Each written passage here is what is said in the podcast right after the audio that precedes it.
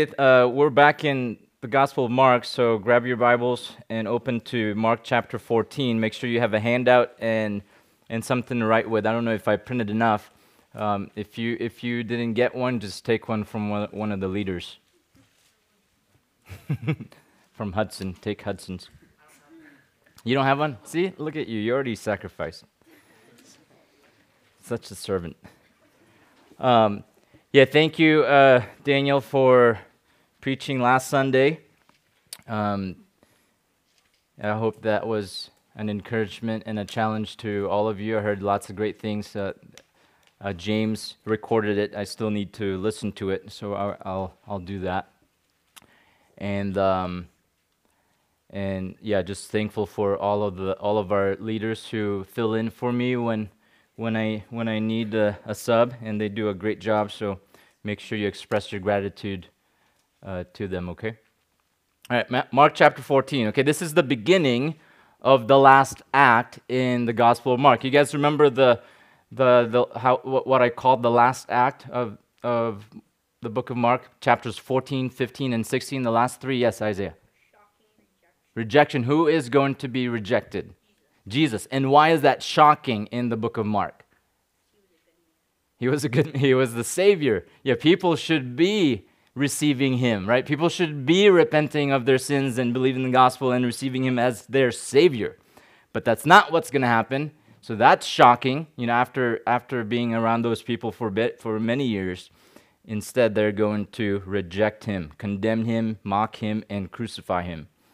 So that so that's the last act of the Gospel of Mark. We started chapter 14 two Sundays ago. We're going to continue uh, this morning, but we really we, we only have three chapters left. I mean, 14 is, is the longest.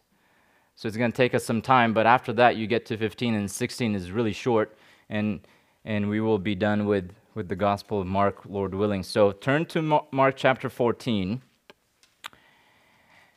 and follow as I read verses 12 through 31. So I'm even covering a long section this morning, and I and and you'll notice that that your Bibles probably split this into two stories. You, you may have a title above verse 12 that says about the Passover, right? You may have that, the last Passover. And then above verse 22, you may have another title about the Lord's Supper or communion. You guys have those somewhat, kind of? But, but yeah, but they're, they're, they're, uh, they're separated as two stories, but I think they're, they, they're together. They're one. Okay? I think if you separate them and teach them separately, I think you miss the point. Okay?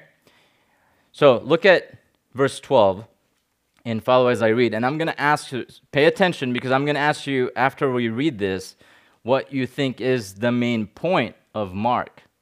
Why is he talking about Judas and the disciples in the midst of the last Passover that he's going to celebrate with the disciples? And the first communion that he's, he's going to do. And this is Thursday, and he's going to die the next day, Friday. So, what is Mark trying to teach us? Okay? Look at verse 12. On the first day of unleavened bread, when the Passover lamb was, sac- was being sacrificed, his disciples said to him, to Jesus, Jesus, where do you want us to go and prepare for you to eat the Passover? And he sent two of his disciples and said to them, Go into the city, and a man will meet you there carrying a pitcher of water. Follow him, and, when, and wherever he enters, say to the owner of that house, Hey, the teacher says, Where is my guest room in which I may eat the Passover with my disciples? And he himself will show you a large upper room furnished and ready. Prepare for us there. So the disciples went out and came to the city and found it just as he had told them and they prepared the Passover. When it was evening, he came with the twelve. And as they were reclining at the table and eating, Jesus said, Truly I say to you that one of you will betray me, one who is eating with me. They began to be grieved and say to him one by one, Surely not I. And he said to them, It is one of the twelve, one who dips with me in the bowl. For the Son of Man is to go just as it is written of him, but woe to that man by whom the Son of Man is betrayed. It would have been good for that man if he had not been born. While they were eating, he took some bread and after after a blessing he broke it and gave it to them and said, "Take, eat, uh, t- take it. This is my body." And when he had taken a cup and give thanks, he gave it to them, and they all drank from it. And he said to them, This is my blood of the covenant, which is poured out for many. Truly I say to you, I will never again drink of the fruit of the vine until the day when I drink it new in the kingdom of God. After singing a hymn, they went out to the Mount of Olives, and Jesus said to them, You will all fall away, because it is written, I will strike down the shepherd, and the sheep shall be scattered. But after I have been raised, I will go ahead of you to Galilee. But Peter said to him, Even though all may fall away, I will not. And Jesus said to him, Truly I say to you that this very night, before a rooster crows twice, you yourself will deny me three times. But Peter kept, insist, kept saying insistently, Even if I have to die with you, I will not deny you. And they all were saying the same thing also. So that's our story for this morning. Now, I know it's a long story, like I said, right? Uh, com- comprised of two stories, and there's a lot of things going on. You maybe I, I don't know if this is your first time reading this. I don't know if you're familiar with these with these stories, but you have the Passover lamb. You're probably saying, uh, "What is that?" You know, and you have the, the the two disciples going to the city and just finding this random guy, and then everything just unfold unfolds as as Jesus had had predicted, and you're like, "What is that all about?" Right? And then you have the blood and and, and the ransom for many, and then you have the bread and the cup and the wine and the Passover meal, and then Jesus is saying that uh, that I will I, I will not celebrate this again until I come back in the kingdom and all those things, all of those many many many details. So so you're thinking about those things, but what do you think is Mark trying to to say and and talk about and teach us this morning? What do you think is the main point of the story?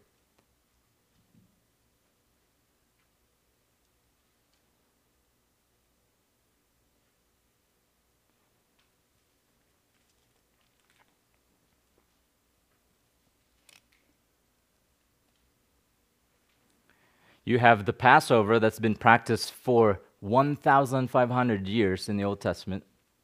And then Jesus does it for the last time before he dies, but he does something for the very first time also before he dies, which will, which will be the, the, the, which, which the Christians will start celebrating for the rest of the time. So, what do you think is right in the middle of that? While all the people around Jesus were betraying him and falling away.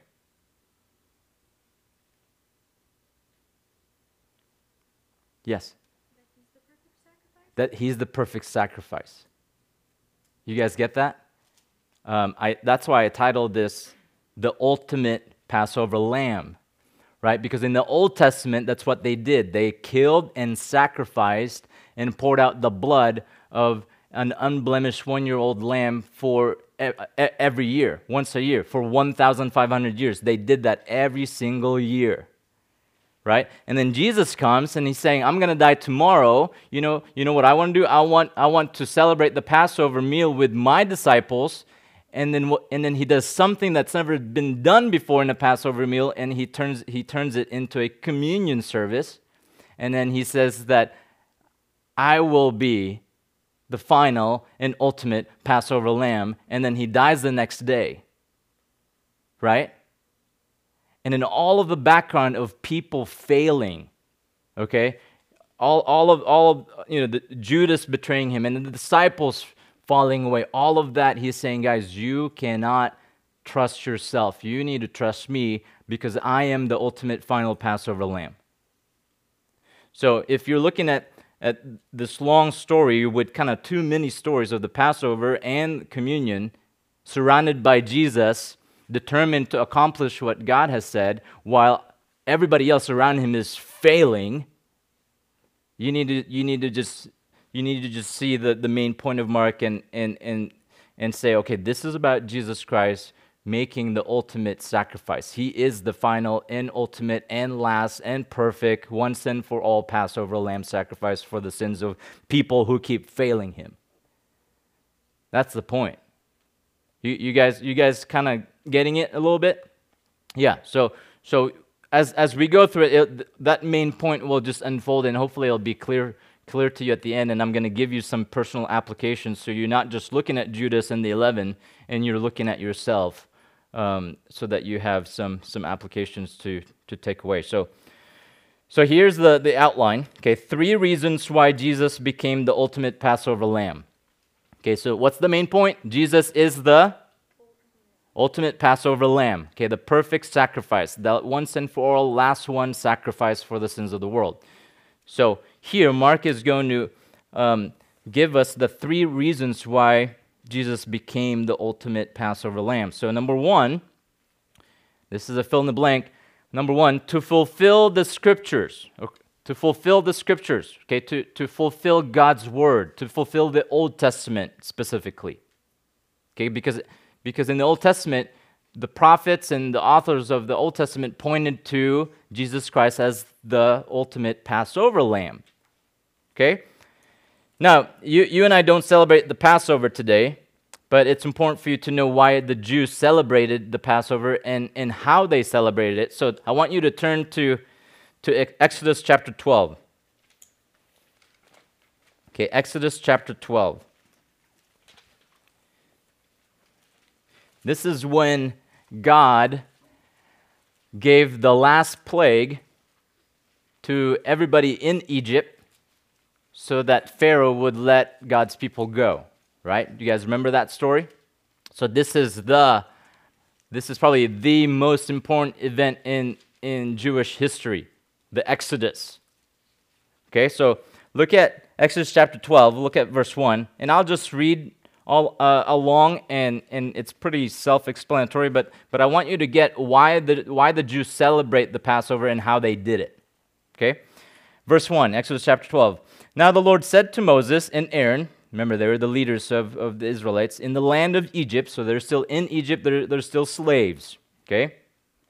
This month shall be the beginning of months for you. It's like saying that, okay, January is the beginning of month for, for us.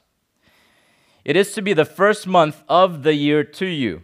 Speak to all the congregation of Israel, saying, On the 10th of this month, okay, let's just say January, right? January 10th, they are they are each one to take a lamb for themselves, talking to the families, the Jewish families, according to their father's households, a lamb for each household. Okay, January 10, you need to tell the Israelites to, to get a lamb. Verse 5 Your lamb shall be an unblemished male, a year old. So the best of the best, young. You may take it from the sheep or from the goats. You shall keep it until the 14th day. So, how many days will they have the lamb with them in their home? Four days right? Or say five, right? 10, 11, 12, 13, 14. Okay? Four to five days of the same month. Then, then the whole assembly of the con- congregation of Israel is to kill it at twilight. Moreover, they shall, they shall take some of the blood, so kill it, take the blood from the lamb, and put it on the doorpost and on the lintel of the houses in which they eat it. So they are to kill it take the blood, cover their, their, their doorposts with the, with, with the blood, and then they are to eat the meat of the lamb that they just killed and drain the blood. Okay? Verse 8 They shall eat the flesh that same night, roasted with fire, and they shall eat it with unleavened bread and bitter herbs. The unleavened bread, as you know, it, you know, it, it, it doesn't have time to, to, to rise, so there's no, there's no leaven, and the bitter herbs is to re- remind them of the bitterness of living under the slavery of the Egyptians. That's why, okay? This is not so much about the, the taste. It's, this is not like our Thanksgiving. you know, it's all about the taste and the amount of food. This is really all about remembering the Exodus, how bad it was, how bitter it was for them. Verse 11. Verse 11, now you shall eat it in this manner. Okay, this is how you're to eat the, the lamb. With your loins girded, your sandals on your feet, and your staff in your hand, and you shall eat it in haste, because they're about to exit Egypt. It is the Lord's Passover. It is the Lord's Passover. For I will go through the land of Egypt on that night, and will strike down all the firstborn in the land of Egypt, both man and beast, so animals also, and against all the gods of Egypt I will execute judgments. Okay, this is the last plague, okay, the death, death of the firstborn. And he, and he says, I am the Lord. Verse 13, the blood shall be a sign for you on the houses where you live. Okay, the, what they just put on the, the doorposts from the lamb, the, the blood of the lamb. And when I see the blood, okay, this is God talking, but we know that he's going to use the, the death angel to, to execute this. But, but God says, When I see the blood, I will pass over you, I pass over your house.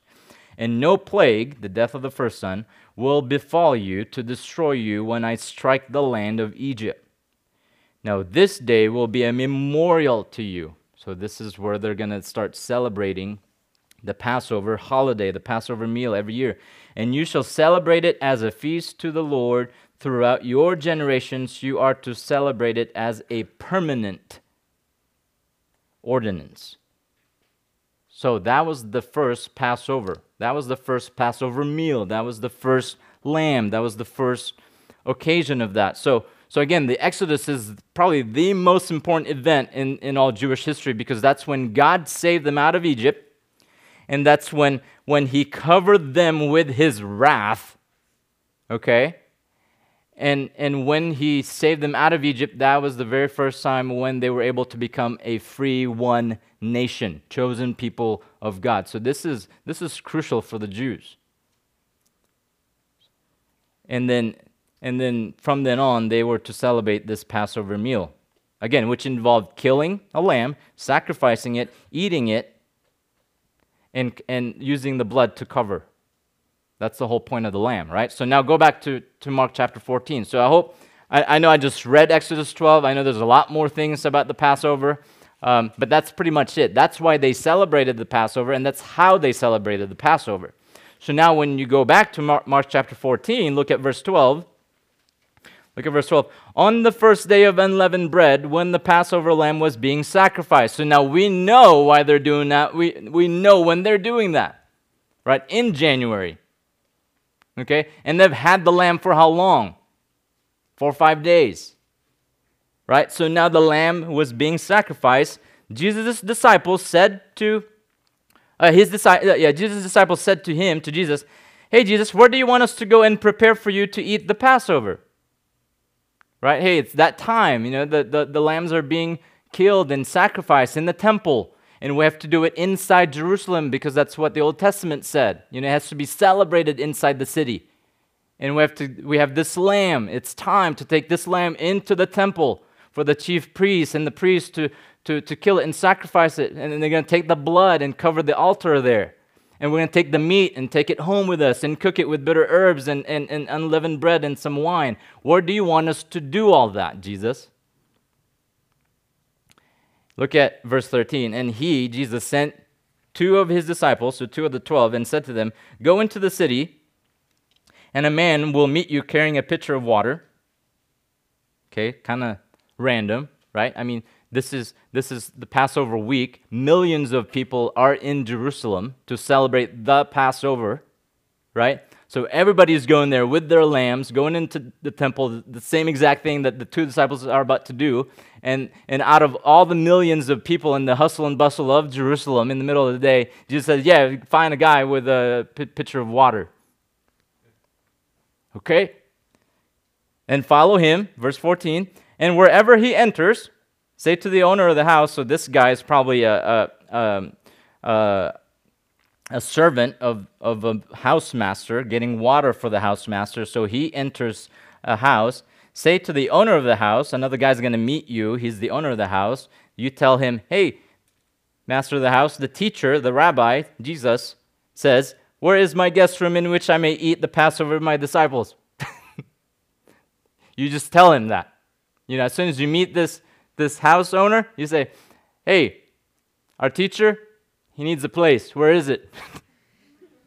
Where is it? Verse 15. And he himself, okay, the, the, the, the house owner, the house master, will show you a large upper room furnished already and ready.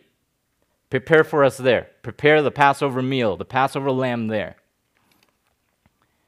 Now, why do you think Jesus was all secretive about his instructions? Now, you might be thinking, okay, did Jesus pre plan that? Maybe. Or did his father, God the Father, tell him that in the moment? Maybe. But that's not the point. Why do you think it was all secret and hush hush about the instructions?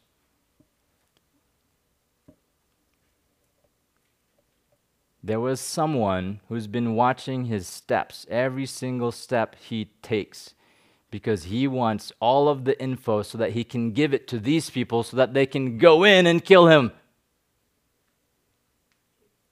What's that? Judas. Judas, Judas was still with them. Right? remember, in the beginning of Mark chapter 14, right? Judas, right, is now partner in partnership with the scribes and the chief priests. And the chief priests and the scribes are saying, "Oh, we can't kill him right now. You know, it's too busy. Lots of people. It's going to cause a riot, and we're going to ma- we're going to make ourselves look like the bad guys. So we're going to we're, we have to go in secret. You know, kind of like like Navy SEAL mode and just take him, you know, and when, when no one's watching and then kill him and just wake up the next morning, oh, he's dead. Oh, that's too bad. He was a good man. Right? That was their plan. So now Judas is in cahoots with them, right? He's the spy, right? And now Judas is watching every single step. So if if Jesus just said, "Hey guys, we're to go to 9847 West Quail Avenue. That's we're to we're, we're to do the the Passover meal there." And at six o'clock, you know, from six to five, uh, six to seven, we're gonna eat the meal there, and um, and so let's do it. Then Judas would have known, hey, scribes, chief priests, it's gonna go down. Okay, 9847 West Quail Avenue, Peoria, 85382. From six to seven, they're gonna have dinner there, and it's just gonna be the, it's just gonna be them. So go in the back alley, you know, jump the fence, and just take him and kill him right there. So Jesus was all secretive about his instructions. Verse 16. Verse 16 The disciples went out and came to the city and found it just as he had told them. The it, it, it there is referring to the upper room. And found that room just as Jesus had told them, and they prepared the Passover meal there. Surprise, surprise, right? They, they left Jesus' uh, presence and they're like, What in the world did you hear? His instructions? But hey, he's Jesus, so let's just do it. And then exactly how Jesus predicted it would happen. They saw the man. He had a picture. They followed him. They saw, they saw a, a, a, a master of the house, the, the house owner, and they just said what Jesus told them to say. Hey, our teacher needs a room. Where is it? and he showed them the upper room already furnished and ready. Exactly just as Jesus had told them. Yes?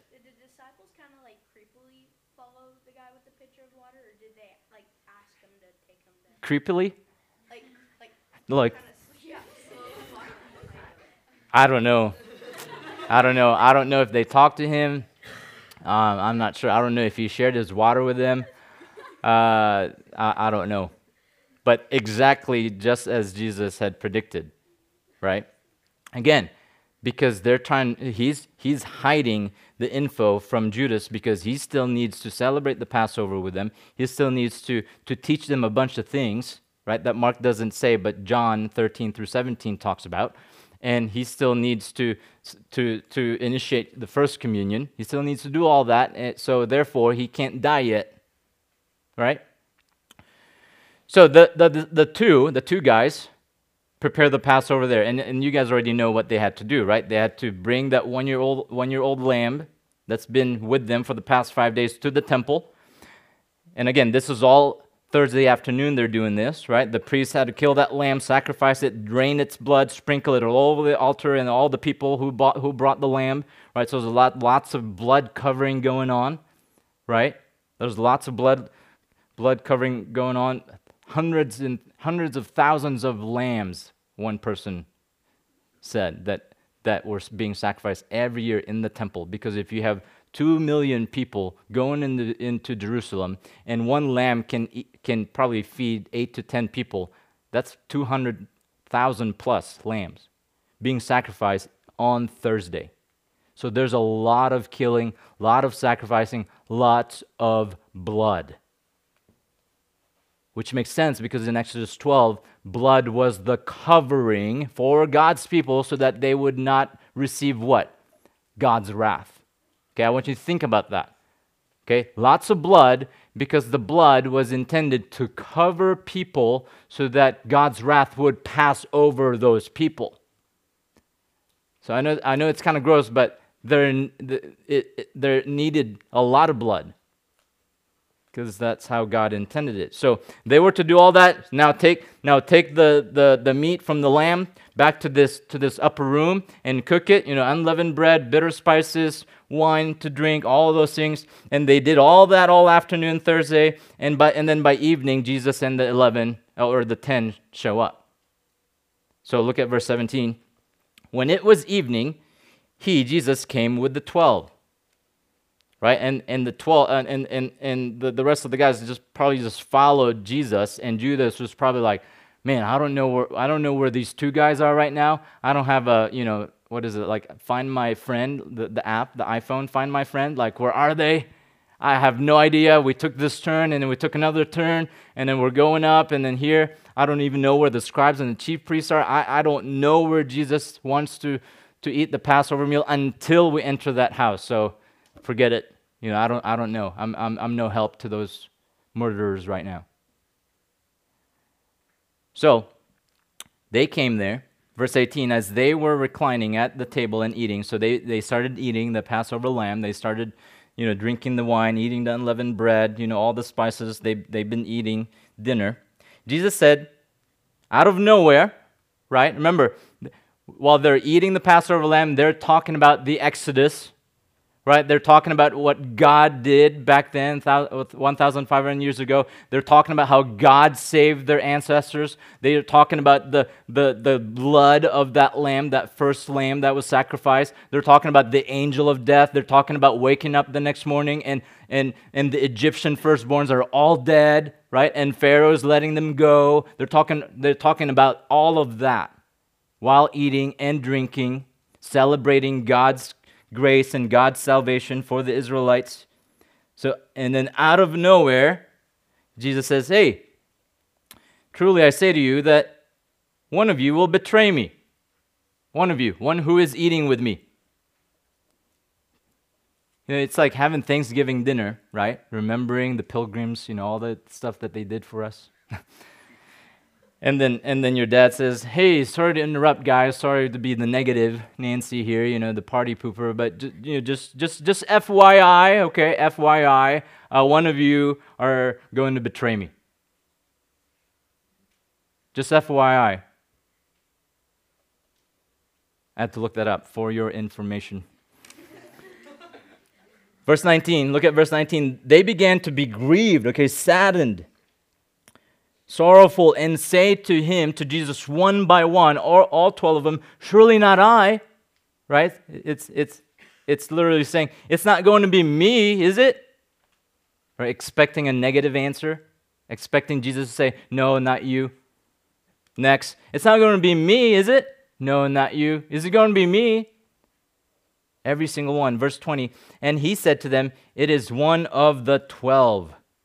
So one of you one who dips with me in the bowl. Now, there's a lot of interpretation of that, one who dips with me in the bowl. Like, okay, did Judas dip in the same bowl? Okay, who else dipped in that same bowl? Were there a lot of bowls? What is it? Was it a long table with many bowls, or was it just one bowl? You know, one salsa bowl. Like, how many bowls were there?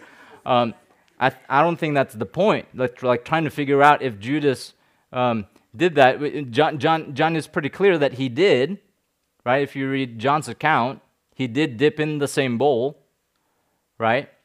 And he did say, hey, it's, it's, it's him, but I don't know if the rest heard that. I'm not sure. But the point of this statement is, is this one who dips with me in the bowl sig- signifies close communion, close friendship. That's the point. Back then, when they ate together and they, and they shared, dipping in the same bowl, that, that signifies that they were best friends, that they were, that they were very close even closer than a brother. That's the, the relationship that Jesus had with Judas. He's saying, yeah, it's one of the 12, but that person out of the 12 is so close to me. A close friend, a beloved friend. We've been together for a long time. I love this friend. We're close. I would die for this for this friend. That kind of friend, that's the one who's going to betray me. Verse, verse 21 For the Son of Man, so he gives the reason why that's going to happen. For because the Son of Man, that's talking about himself, Jesus, is to go just as it is written of him.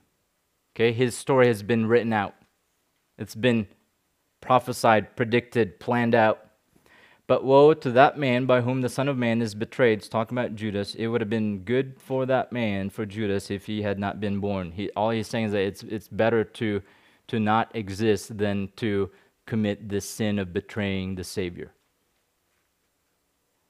Now, Jesus says, just as it, it is written, and he says it here a couple times. This is one of them he said, just as it is written. He's referring to Psalm 55, okay? You, you don't have to go there and read it, but Psalm 55 was written by David, okay, King, King David. And, and he talks about his experience of having a close friend, okay? His name was Ahithophel. That was his best friend's name. Or it could have been it could have been Saul also, but I think it was this close friend Ahithophel he talks about his experience with that close friend betraying him in Psalm 55. And, and Jesus is taking that just as it is written, and he's applying it to himself, and he's saying, yeah, it's that exact same thing that happened to David is going to happen to me because that's how it's supposed to go down. That's how God planned it, that I will be betrayed even though it is a very close friend of mine, but it's been written for, thousands, for thousands of years. And I need to accomplish that. It has to be fulfilled because I need to go through this so that I can be the ultimate Passover lamb. Remember, Jesus was God, 100%. Right? He could have he could have killed Judas right there right? He could have avoided all, the, all these things that are happening, but because he needed to be the ultimate, the final, the last once and for all Passover lamb for the sins of the world, he said, Hey, it's been written that way for a very long time, so I don't have a problem with it. Let him betray me, even though he's a close friend. He knew, guys, Jesus knew that it was parts of God's plan all, all along. It's been written in the Old Testament a long time, and and now it's finally being fulfilled. He knows all that because he knows that it's going to bring, bring much glory to his Father and it's going to bring salvation to sinful people. So it had to be fulfilled. Number two, second reason. Second reason why Jesus became the ultimate Passover lamb. And it's to provide our salvation, to provide our salvation. To provide our salvation. Now remember the context. They're in the middle of doing something they were used to. Okay, if you were a Jew back then, if you're one of the 12, you grew up doing this every single year. You were used to celebrating the Passover. You were used to eating the Passover lamb. You grew up doing that every single year, right? They're doing that in, in, in the moment. But out of nowhere, okay, Jesus transitions into something that they've never done before. Okay, something that they've never experienced before, something that's super for the very first time, brand new to them. Okay, look, look at verse 22, and it's the communion. It doesn't say communion here, but that's what we call it today because that's what we do today as a church every first Sunday of the month. Right? So look at verse 22. While they were eating, Jesus took some bread, and after a blessing, he broke it and gave it to them. Okay, I want you to pay close attention because I'm going to ask you another important question. Okay, to extract what Mark is talking about here. He broke it, that bread, after blessing it or giving thanks, and gave it to them and said, Take, take it, this is my body.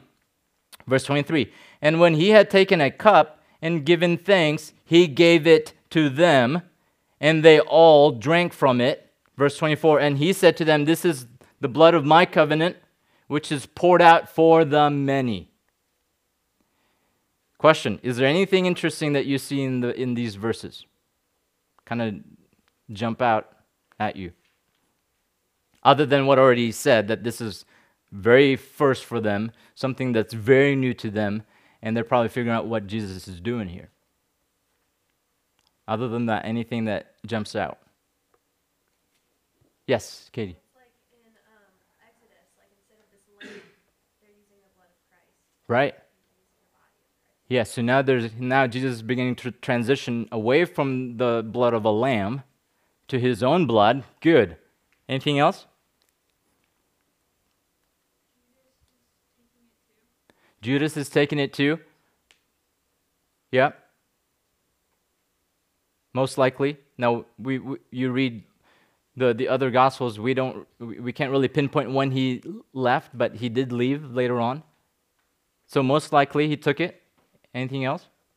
Poured out for many. Poured out for many. What else?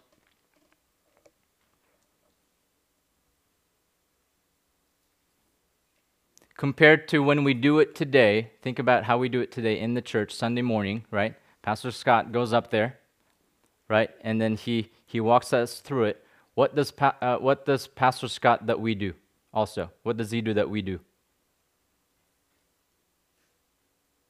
We all take it.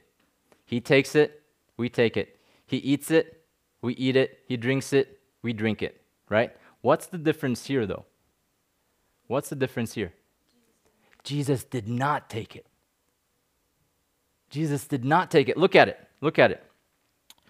After blessing the bread, he broke it and gave it to them. Right?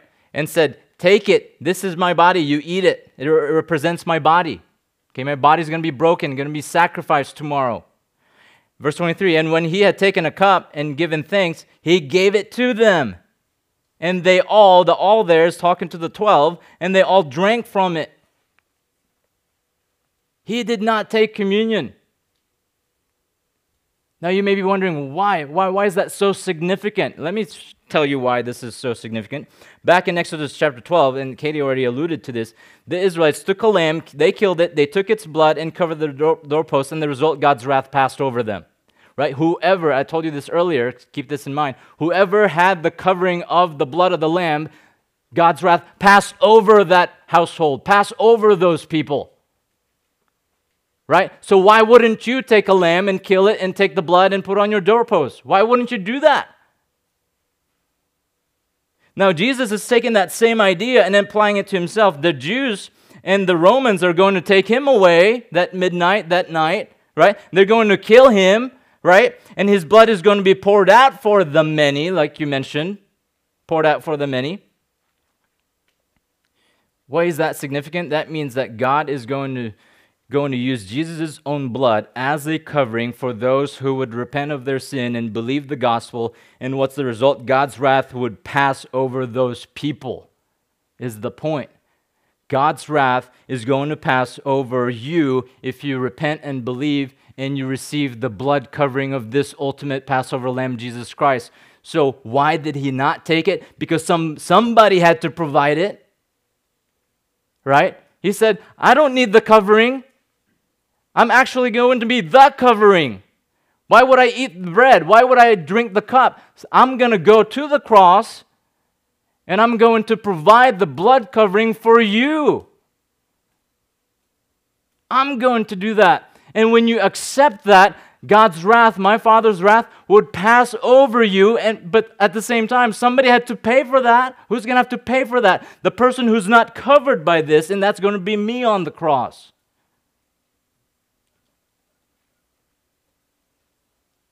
Guys, this is, this is significant. I want you guys to get this. The disciples took it, Jesus told them to take it. And he said, But as for me, I'm not going to take it because I'm going to be the one who would provide the blood. I'm going to be the one who would pay for God's wrath. And as a result, it would pass over you guys and you would be saved if you repent and believe. So I'm not going to take it. I'm not going to eat it. I'm not going to drink it. I'm going to drink something else. I'm going to drink the cup of God's wrath. That's what I'm going to drink. And my blood is going to be spilled out just like the lamb that's been sacrificed every single year for 1,500 years. Guys, this is significant. This is the heart of the gospel. Jesus became the ultimate Passover lamb for your sins, for my sins. If you have not repented of your sins, if you have not believed the gospel, if you have not loved and embraced and followed Jesus Christ, you don't have the covering. When you die, you, God's wrath is not going to pass over you. It's going to engulf you and it's going to consume you for the rest of eternity. You're going to have to pay for that for all eternity. And Jesus is saying, I did not take the bread, I did not drink the cup so that I could provide that covering for you, only if you would repent and believe. I mean, this is the heart of the gospel. This is why you cannot say, okay, this is just the Passover story, and this is just the communion story, and this talks about the Old Testament, how they did it, and this talks about how the New Testament believers do it today. No, everything points to Jesus Christ as the ultimate Passover lamb. Something that all of those lambs, hundreds and millions of them, never, never um, gave true covering for their sins, and now Jesus is doing it. That's why we don't celebrate the Passover, we celebrate the communion. That's the point, guys. I want you to get that. I want you to get that. They all ate it, they all drank it, except Jesus. Because somebody had to pay for it while they were all covered. Third reason, last one. The last reason why Jesus became the ultimate Passover lamb, number three, to confront our self trust. To confront our self trust. So, back in verse 18, Jesus predicted the betrayal of Judas, right? He predicted that. He said, That's as it is written. That's going to happen. Now he's going to predict the failure of the 11, the failure of the rest, right? It's a little bit different than Judas, but they, they will fail. They will fail for a moment. Look at verse 27. And Jesus said to them, You will all fall away because it is written, I will strike down the shepherd and the sheep shall be scattered. Okay, that's if that is in all up, uh, uppercase letters in your Bible, that's, that's a quote from Zechariah 13. Okay, that's why Jesus says, just as it is written. This is this has been written a long time ago, and it's going to happen all of you guys will fall away. God Himself will strike down the shepherd, that's me, that's Jesus, and the sheep, that's you guys, my followers, my disciples, you guys will be scattered. You guys will run away. Verse 28 But after I have been raised, talking about his resurrection on Sunday, I will go ahead to, uh, of you to Galilee, meaning I will, I will meet you back in Galilee. But before that happens, you guys are going to scatter. You guys are going to be so fearful that you, you're going to say, Oh, I'm not a follower of Jesus. I'm out. You guys kill him. I want to be safe. And that's what happened, right? Look, look at what Peter says to Jesus, verse 29. But Peter said to him, said to Jesus, Even though all may fall away, I will not. what is he saying there? He's who, who do you think he's singling out? Okay? Even though all may fall away, yet I will not. What do you think he's saying? Yeah, he said, The 11 will, not me. Those knuckleheads, those 11, oh yeah, they will. You know, just as it is written, they, they will. But not me. I'm Peter. I'm the leader. What do you think was in, in Peter's heart there while he was saying that? Pride. But if we want to even make, you know, pride is very general. If we want to uh, even even capture the, the, the attitude of pride, what would it be? What, what prideful attitude was that? What is it? Self righteousness. Yeah, he's trusting in who? In himself. I mean, think about it, right? Jesus is talking, right? Son of God, Son of Man, right? This is God talking. And he's referring to the Old Testament, God's Word, right? Foolproof, solid, 100% and he said, Hey, it is written. And then Peter says, Ah, forget all that. forget all that. I don't trust that. Yeah, you're Jesus. I don't trust what you're saying. Yes, you're quoting the Old Testament. I don't trust that. I trust myself. I will not fall away. The knuckleheads, the 11 behind me, yes, that will happen to them, not me. That's self trust. Yes, that's pride, but self trust. Peter should have said this Really, Jesus? We're going to do that? I trust you. I trust the Old Testament. But if that's the case, then please protect us from the temptation of abandoning you. if you're telling us that that's going to happen, we're afraid. We're not afraid of being killed. We're not afraid of ending, uh, ending being uh, where you're going to end up. We're not really afraid of that. What we're afraid of is that we're going to betray you. So pray for us, which he did, right? Pray for us and help us and guide us. We don't want to do that. So help us. We're sinful people. We're so weak. We're so proud. We're so prideful. We're so prone to trust in ourselves rather than you. So, so you know that already. So please help us. That's, that's what he should have said. But he didn't. Look at what Jesus says to Peter, verse 30. Verse 30. And Jesus said to him, to Peter, Truly I say to you that this very night, again, that's Thursday night, before a rooster crows twice, so they're going into the early mornings the next day, Friday, you yourself, okay, he said, I will not, I myself will not deny you. And Jesus says, No, you yourself will deny me three times. But Peter kept saying insistently, okay, not just consistently, but with, with, with insistence. Even if I have to die with you, Jesus, I will not deny you. I myself will not deny you. And Mark says, and they all, the rest of the guys, the rest of the 11, were all saying the same thing. Peter was very proud and really trusted in himself. Yes, the 11 did too, but Peter foremost. He was trusting in himself. He should have been trusting in Jesus Christ. He should have been trusting in what Jesus Christ was quoting from the Old Testament, and that should have driven him to humility, and, and, and he should have been on his knees Jesus, don't let that happen. Help us. But he was all self trust.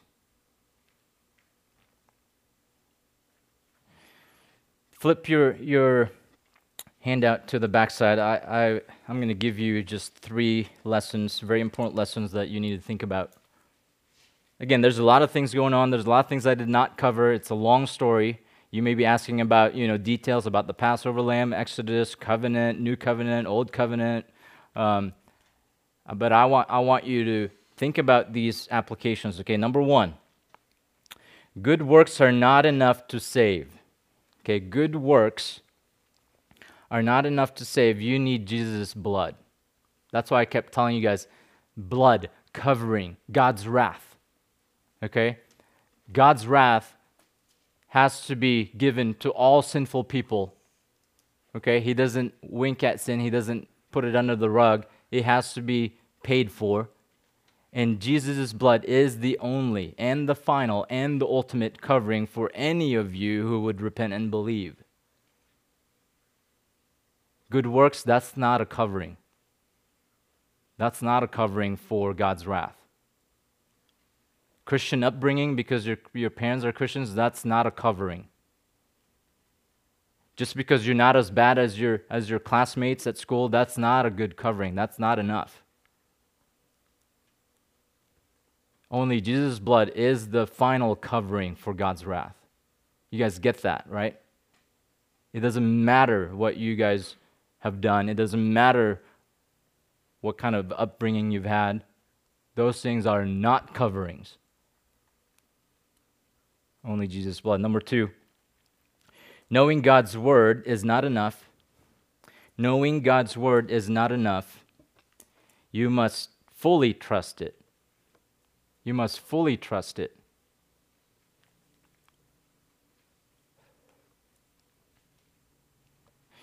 That means reading your Bible and knowing more of your Bible is not enough. I'm not saying that you shouldn't do that, but that's not enough. You know why? Because unbelievers, atheists, Mormons, Jehovah's Witnesses, Catholics, all, all, all people who are not Christians, Scientologists, all of those false religions do the same thing that you do. They read the Bible like you do, they know a lot more of the Bible than you do. So knowing God's word is not enough. What's the difference then between you and those false religions and non-Christians? Trusting it is the is the difference. Do you trust it? When the Bible tells you, "Hey, you should submit to authority that God has placed you under," do you trust that? Or do you just know it? Oh yeah, I've read that before, First Peter, Romans, you know, I know that. Yeah, authority. Yeah, yeah. But you don't trust it because from your behavior and your heart and your actions, you rail against authority. If the Bible says, hey, flee immorality, do you trust that? Oh, yeah, I memorize Proverbs 5, 6, and 7. And then you look at your life, it doesn't affect you. You don't trust it. You need to not only know your Bible, but you need to trust it more than, listen to me, more than your feelings and your experiences. That's, the, that's a true Christian. Number three, last one. Doubting yourself is not enough.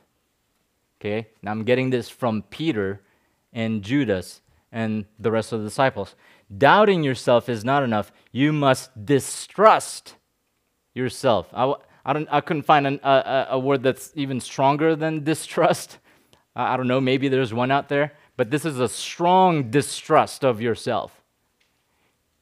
Doubting yourself is not enough. You must distrust yourself. I had, guys, I had many friends back in college in the church, okay, not in the college where I went to, but college age in the church that I used to go to who professed to be Christians in the beginning. You know, they're just on fire, right? Running the race, outpacing everybody, right? But they end up leaving Jesus. Now I see them on social media, wherever, I see them and they're in the world. they love their sins, they love the world, they don't like Jesus, they hate the gospel. What happened to them? You know what happened to them, I think? They did not have enough distrust of themselves. Here's what I heard them start to say, okay? Before, even before college, they, they, they would say, Oh, college is so exciting. You know, I'm going to do so well. Sure, I'm sure there's a church there. I'm going to be okay. I'm going to be in the faith for the longest time. Instead, they should have said, Oh, yes, I, I, am excited for college. You know, that's a blessing from God. You know, it is a gift to go to college. But man, that's going to take me away outside of my home. That's going to take me away outside of, outside of, outside of this church. And I'm just so, I'm just so scared of what my heart is going to do when I go there. Because I don't want to offend God more than I already am. Yes, I'll go to, go- to college, but man, I distrust my heart. Those friends didn't have that. They didn't have that healthy distrust of themselves. Here's another thing that I heard them say when it comes to relationships. They say, "Oh yeah, I'm a Christian. This young young girl is a Christian, so we're gonna start dating. We're gonna do fine. We're gonna be holy. We're gonna be pure. We're gonna get married in six months." They didn't say, "Oh, I know my heart."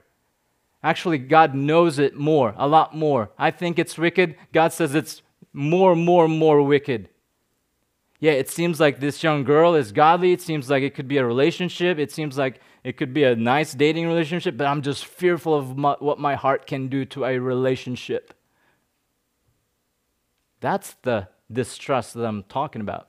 Judas didn't have that. The 11 didn't have that. Peter did not have that. I will not deny.